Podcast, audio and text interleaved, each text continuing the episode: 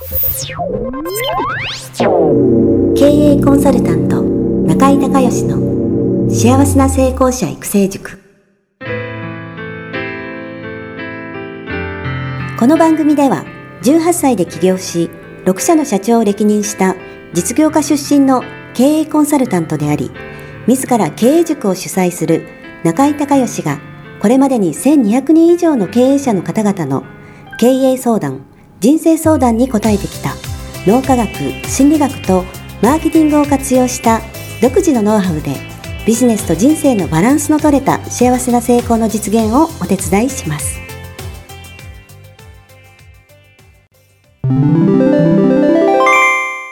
中井隆義経営塾よりお知らせです。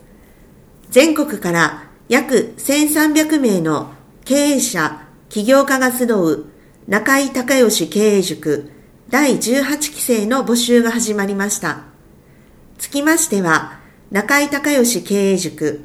幸せな成功者育成6ヶ月間ライブコースのエッセンスを凝縮した体験セミナー説明会が2019年6月10日月曜日の大阪を皮切りに東京、名古屋におきまして開催されます。リスナーの皆さんは、定価1万円のところ、リスナー特別価格5000円で受講していただけます。お申し込み手続きは、中井隆義ホームページ、体験セミナー、説明会、申し込みフォームの紹介者欄に、ポッドキャストと入力してください。再度アナウンスしますが、紹介者欄にポッドキャストと入力すると、リスナー特別価格5000円で受講ができます。体験セミナー説明会では、脳科学、心理学とマーケティングに立脚した中井隆義独自の経営理論を頭と体で体験することができます。詳しい案内は中井隆義ホームページをご覧ください。あなたとセミナー会場でお目にかかれますことを楽しみにしています。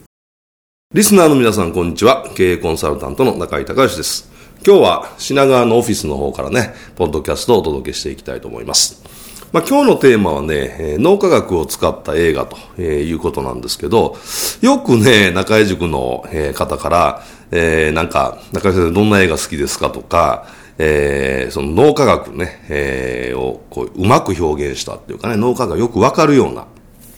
えー、映画ってなんかないですかみたいなね、えー、質問を受けるんですけど、まあ何が好きかって言われたらね、もうこれダントツに、えー、ゴッドファーザーなんですよ。で、今日はゴッドファーザーの話はしないですけれども、えー、1、2、3とあって、えー、一番初めのやつね、一番初めのやつは多分僕は50回ぐらい見てると思います。で、あの、もう最近見てないのでちょっと、うん、最近どうかな、1年に1回か、2年に1回ぐらいですかね、えー、ぐらいしか見てないので覚えてないですけど、えー、もうちょっと若い時はね、えー、セリフを、あの、マイケルのセリフを覚えてましたからね。えー、まあ、それぐらい好きなんですけど、えー、っと、まあ、今日のね、テーマ脳科学っていうことになると、まあ、一番ね、まあ、皆さんが、えー、多分見たことがある確率が高いくて、えー、脳科学よくわかるのがマトリックスだと思うんですよね。マトリックス、まあ、三部作の、えー、これも、まあ、一つ目がもうダントツに面白くて、で、二つ目、三つ目とどんどん、こう、クオリティが下がっていくので、えー、まあ、監督も変わったりとか、えー、まあ、いろいろ、理由はあるんだと思うんですけどね。まあ、1位は、もし見てない人がいたら、ぜひね、えー、見ていただきたいと思いますし、見たことある方もね、これ今から私が解説するので、私の解説を聞いてから見たら、えー、また全然違った映画に見えると思うので、ぜひトライをしていただきたいんですけど、まずね、えー、なぜあれが流行ったかっていうと、基本的にはギリシャ神話のシナリオの王道パターンなんですね。えっ、と、ヒーローズジャーニーっていう形のシナリオなんですけど、これは、えー、に、主人公が普通の人なんです。で、普通の人が日常から非日常に、急になんか、えー、事件に巻き込まれたり、えー、急になんか、えー、そうですね、ミッションを与えられたり、えー、みたいなことで、非日常に、突然、えー、移行して、で、そこで敵が現れて、えー、初めはその、どうやっていいかわからないから、その敵にもうボコボコに負けるわけですよね。で、そして困ってると、そこにメンターが現れて、で、メンターに鍛えられて、え敵と戦いに行って、え敵を倒すんです。えところがですね、そうすると、今度はもっと強い敵が現れてくるね。で、その時に、今度は恋人が現れるんですね。で、この恋人の力をもらって、えー、もっと強い敵と、えー、戦って勝って、そして帰還する、帰っていくっていうね、これヒーローズジャーニーっていう、えー、ギリシャ神話のもう典型的なパターンで、まあ、ハリウッド映画のね、大体そういう、なんていうのかな、大ヒットするような冒険ものとか、まあ、マトリックスは SF ですけど、こういった映画って基本的にはね、このヒーローズジャーニーっていうのが使われていることが多いです。で、この映画で解説すると、主人公のネオは、えー、ハッカーの青年ですよね。で、えー、別にそんな社会的に何かこう思想を持ってるとか、えー、アメリカを良くしたいとかね、全然何もない、えー、こう、自分勝手にこう生きてる青年ですよね。それが突然、君がもうこの世の中の救世主だということでミッションを帯びて、で、えー、ね、赤いカプセルか青いカプセルか、どっち飲むって言われてですね。で、えー、まあ、救世主としてですね、目覚めるんだけど、初め全然役に立たなくて、で、えー、そこに、えー、モーフィアスですよね。えー、まあ、師匠に当たるモーフィアス、このメンターが現れて、そこでカンフーを、まあ、習って強くなるというとこなんですけど、僕はね、あの、一番マトリックスの中で好きな場面がまさにこのカンフーを、えー、ネオがモーフィアスから習う場面。で、はじめ全然ね、歯が立たないんですよね。で、途中で、モーフィアスが、ね、えー、動こうとするなと、ね、動けると知れって。ね、ノー、ね、えー、っていう、なんていうのかな、その、なんとかしようっていうふうに思う、動、早く動こうと思うとか、こうやって、こう、頑張ろうと思うっていうことは、自分の潜在意識のレベルでは、え自分はまだまだできてないと。ね、できてないと思ってるから、それをやろうっていうふうに、え思考がなるわけですよね。で、そうじゃなくて、脳、知れって初めからお前はできるんだ、そのことを知れっていうね、最後、えー、ノーっていうのを聞いた瞬間に、えー、ネオの脳にスイッチが入って、あ、そうか、できるんだと思った瞬間に、パパパパパッと、あのー、すんごい速さで、ね、えー、動けるようになる。あの、まあ、えー、もちろんそのワイヤーアクションですけれども、あの、になってくるというね、あのシーンがね、本当好きで、本当そうなんですよね。人間ってやろうとか、やりたいって思うってことは、今はできないっていうふうに潜在意識のレベルで思ってることなんで、初めからできると知って、じゃあできるんだったら、ね、えどうしたらいいのっていうふうに発想すると、物事って、えー、早くっていうかね、うまく進みやすいんですよね。まさにそれを表してるシーンだと思いますし、あとはね、そのシーン的に言うと好きなシーンは、えー、次は恋人ですよね、トリンティが、えー、出てくるわけですけど、そのトリンティがネオを救出する場面ね。救出する場間で、ネオがもう間一髪的にやられそうになっているところに、ビルの屋上に、軍用のヘリコプターがあるんですよね。で、この軍用のヘリコプターの目からですね、えー、映像で写真を撮ってそのデータをセンターに送ったら、えー、コントロールセンターのオペレーターが、えー、その、え、機種ですね、え、ヘリコプターの型番を調べ出して、そしてその、え、操縦マニュアルをダウンロードするんですよね。で、そうすると、えー、トリニティは、えー、脳の中にその操縦マニュアルがダウンロードされてるんで、えー、いきなりヘリコプターを動かすことができてネオを救出するっていう、えー、場面があるんですけど、これまさにね、我々が、えー、まあヘリコプター運転できる人は少ないと思いますけど、車運転できる人多いですよね。車、まあヘリコプターも車も同じだと思うんですけど、結局その、教習所に行って、えー、車の運転の仕方を、えー、習うと。えー、いうのは自分の脳の中にですね、その運転の仕方のマニュアルをダウンロードしてるっていう作業なんですよね。で、これまあ、あのー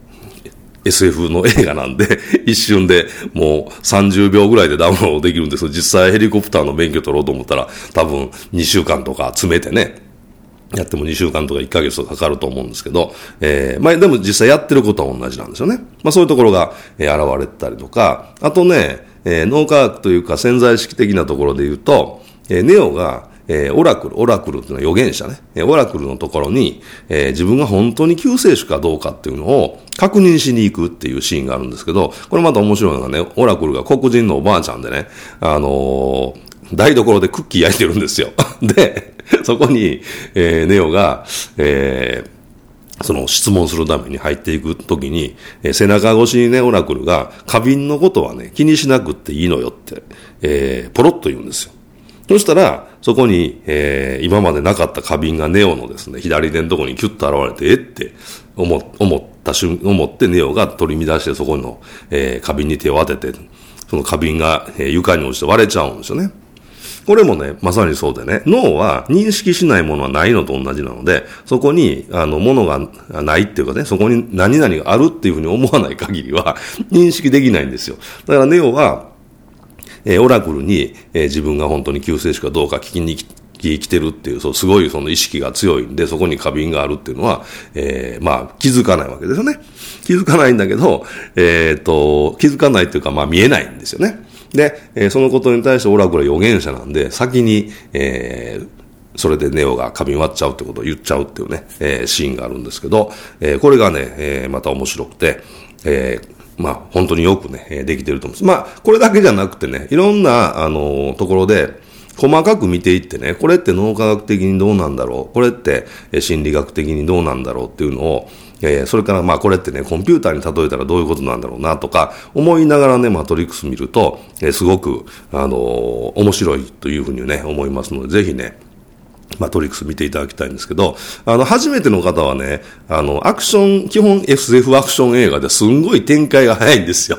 なので、えー、ストーリーを追っかけちゃうと、今言ったみたいなこと全然わかんないんで、あの、まず、ね、2回見てください。で、1回目はまあ本当にね、純粋にストーリーを楽しんで面白い映画なんで、で、あのー、展開も早いからもうすぐ見られると思います。で、2回目はストーリーを追っかけないで今言ったみたいに、えー、脳科学的にどうなんだろうとか、これ SF っていう世界になってるけど本当はどうなんだろうとか、これコンピューターっていうことに、えー、例えたら、えー、ね、どういうことなんだろうとか、心理学的にはこれこう、どういう効果があるんだろうみたいな、そういうね、え切り口目線で見ていただくと本当によくね、えー、脳のこととか心理学のこととか、えー、がね、えー、またの脳とコンピューターの関係ね、えー、そういったことが、えー、学べるというかね、エッセンスとしてたくさん学べる映画だと思いますので、ぜひ、えー、見ていただけたらなというふうに思います。ちなみにね、2はね、マトリックスの2も、まあ、ストーリー的には面白いんですけどね、ちょっとね、そういう今私が言ったみたいな、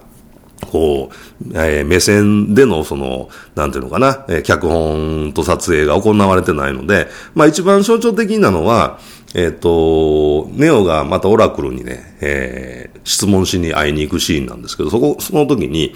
えー、白いね、えー、両サイド白のずっと倉庫みたいなところがあって、えー、まあ白い、こう、なんていうのかな、廊下をずっと歩いていくときに、両サイドに細かい倉庫がね、ずっといっぱいあるところがあって、で、その突き当たりの戸を開けると、そえー、外に出て、えー、オラクルが後ろ向きに座ってるっていうシーンがあるんですが、あれがね、えー、脳の、えー、っと、記憶のネットワークね、ニューロ、ニューロネットっていう、あの、脳がですね、あの、記憶を作る、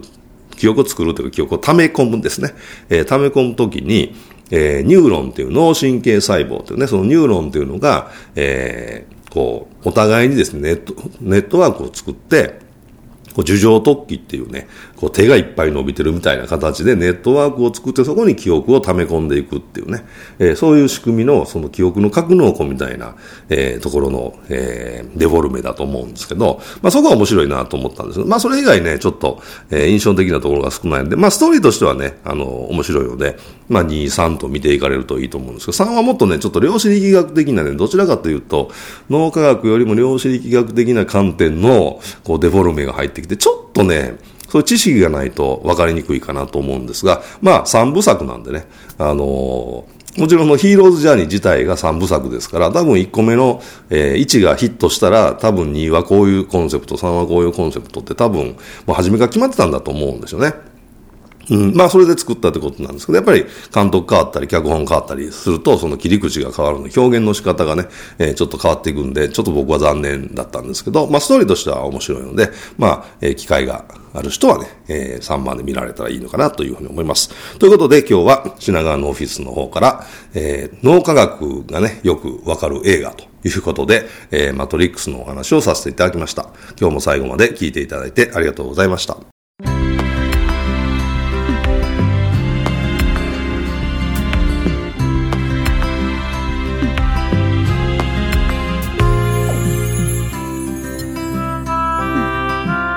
回の番組はいかがだったでしょうか？あなた自身のビジネスと人生のバランスの取れた幸せな成功のための気づきがあれば幸いです。なお、番組ではリスナーの皆様からの質問をホームページの受付フォームから募集しています。また、全国各地から900名以上の経営者が通う中井隆義経営塾幸せな成功者育成6ヶ月間ライブコースに関する情報はホームページをご覧ください。ではまたお耳にかかりましょう。